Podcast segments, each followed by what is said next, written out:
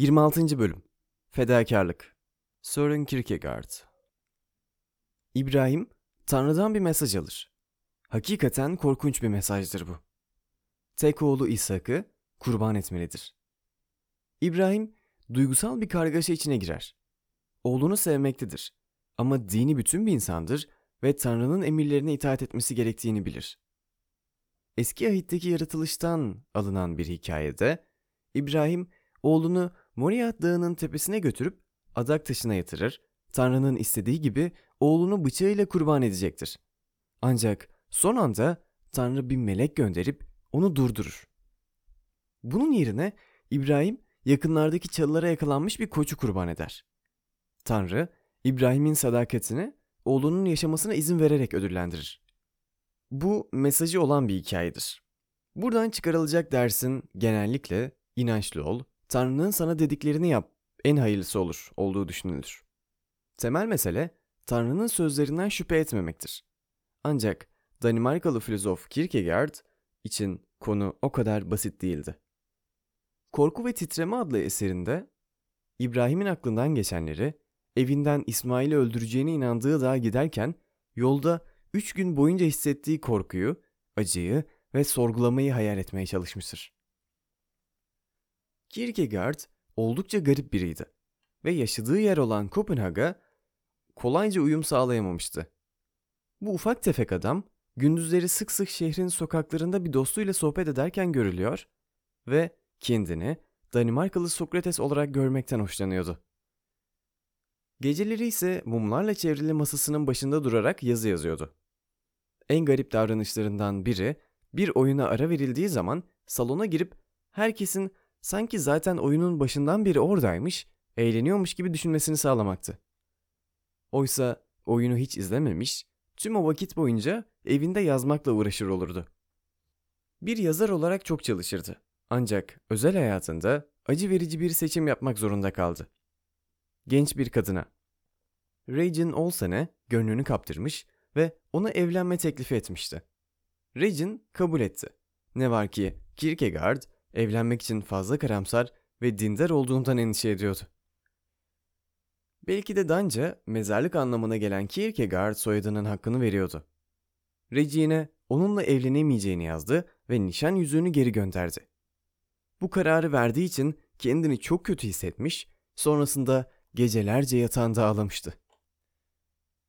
Regine doğal olarak yıkılmış ve geri dönmesi için ona yalvarmıştı. Kierkegaard bunu reddetti. Bu olaydan sonra yazılarının çoğunun nasıl yaşanılacağına karar verme ve doğru kararı verdiğinizi bilmenin zorluğu üzerine olması tesadüf değildir. Karar verme en ünlü eserinin başlığına yerleşmişti. Ya ya da. Bu kitap oyunculara ya sefa sürmek ve güzelliği kovalamak ya da geleneksel ahlaki kurallara bağlı kalmak arasındaki seçimi sunmaktaydı. Estetikle etik arasındaki bir seçimi. Gel gelelim çalışmasında sürekli geldiği nokta Tanrı inancıydı. İbrahim'in hikayesi meselenin kalbidir. Kierkegaard için Tanrı'ya inanmak basit bir karar değildir. Hatta karanlığa adım atmayı gerektirir. Ve inanca dayanarak karar vermek, ne yapmanız gerektiğini söyleyen geleneksel fikirlere ters düşebilir. Eğer İbrahim durmayıp oğlunu öldürseydi, bu ahlaki açıdan yanlış bir şey olurdu. Bir babanın temel görevi oğluna bakmaktır ve kesinlikle onu adak taşına yatırıp dini bir ayinde boğazını kesmemelidir. Tanrı'nın İbrahim'den istediği şey, ahlakı görmezden gelmesi ve gözünü karartmasıdır. Kutsal kitapta İbrahim, normal anlamda doğru ve yanlışı görmezden geldiği ve oğlu İshak'ı bile kurban etmeye hazır olduğu için hayran olacak biri olarak gösterilir. Peki, ama korkunç bir hata yapmış olamaz mıydı? Mesaj gerçekten Tanrı'dan gelmemiş olsaydı ne olurdu? Belki de bir halüsinasyondu. Belki de İbrahim delirmiş ve gayipten sesler duymaya başlamıştı. Nasıl emin olabilirdi? Eğer Tanrı'nın verdiği emri değiştireceğini başta bilseydi, İbrahim için işler daha kolay olurdu. Ama bıçağını, oğlunun kanını dökmek için kaldırdığında gerçekten onu öldüreceğine inanıyordu. Kutsal kitapta anlatılan sahneye göre asıl vurgulanmak istenen budur.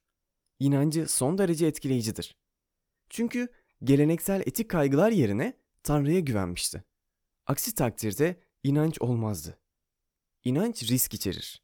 Ayrıca irrasyoneldir. Akla dayanmaz. Kierkegaard, bir babanın daima oğlunu korumak zorunda olması gibi genel geçer toplumsal görevlerin bazen en yüksek değerde olmadığına inanıyordu.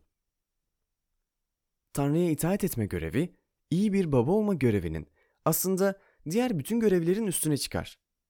İnsani bakış açısından İbrahim, oğlunu kurban etmeyi düşünecek kadar katı kalpli ve gayri ahlaki görünebilir.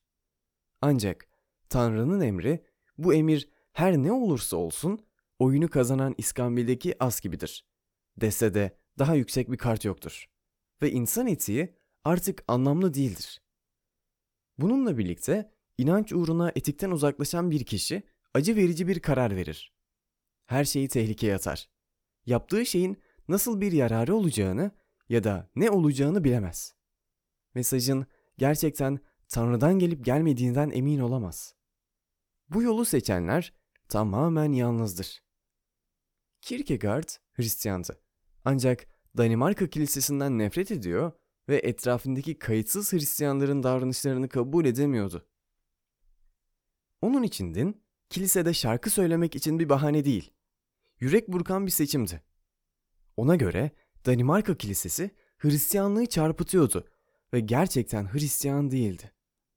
Doğal olarak bu düşünceleri onu sevilen bir haline getirmedi. Sokrates gibi o da eleştirilerinden ve sert ifadelerinden hoşlanmayan insanları kızdırdı. Gel gelelim, kitaplarında gerçekten neyi kastettiğini yorumlamak hiç kolay değildir. Bu bilerek yaptığı bir şeydi. Kierkegaard sizi kendi başınıza düşünmeye çağıran bir yazardır. Nadiren kendi ismiyle yazar. Genelde takma isim kullanırdı. Söz gelimi Korku ve Titreme kitabını Jones de Slanto adıyla yazmıştı. Yani Sessiz John. Bu yalnızca kitapları Kierkegaard'ın yazmış olduğunu saklamak için değildi. Yazarın kim olduğunu pek çok kişi hemen tahmin ediyordu ki muhtemelen onun da istediği buydu. Kitabı için uydurduğu yazarlar dünyaya kendi bakış açılarından bakan karakterlerdi. Bu Kierkegaard'ın tartıştığı durumları okuyucuya anlatmak ve onları da tartışmanın içine çekmek için kullandığı tekniklerden biridir. Dünyayı o karakterin gözlerinden görürsünüz ve onun hayata dair farklı yaklaşımlarının değerini belirlemek size düşer. Kierkegaard'ın yazdıklarını okumak, roman okumak gibidir. Fikirlerini geliştirmek için sıklıkla kurgusal anlatıyı kullanır. Ya ya da kitabında, kitabın hayali editörü Victor Eremita, ikinci el bir masadaki gizli çekmecede duran bir el yazması bulduğunu anlatır. El yazması, kitabın ana metnidir. Güya iki farklı kişi tarafından yazılmıştır. Bunları A ve B olarak tanımlar. İlki, hayatı can sıkıntısından kurtulma etrafında dönen ve yeni heyecanlar arayan zevk meraklısı biridir. Genç bir kadını ayartma hikayesi günlük tarzında anlatılır. Bu kısa hikaye, bazı açılardan Kierkegaard'ın Regine ile olan ilişkisini aynı tutar. Zevk düşkünü bu karakter, Kierkegaard'ın aksine yalnızca kendi hisleriyle ilgilenmektedir. Ya ya da kitabının ikinci kısmı ise adeta bir yargıç tarafından yazılmış gibidir. Ahlaki yaşam tarzını savunur.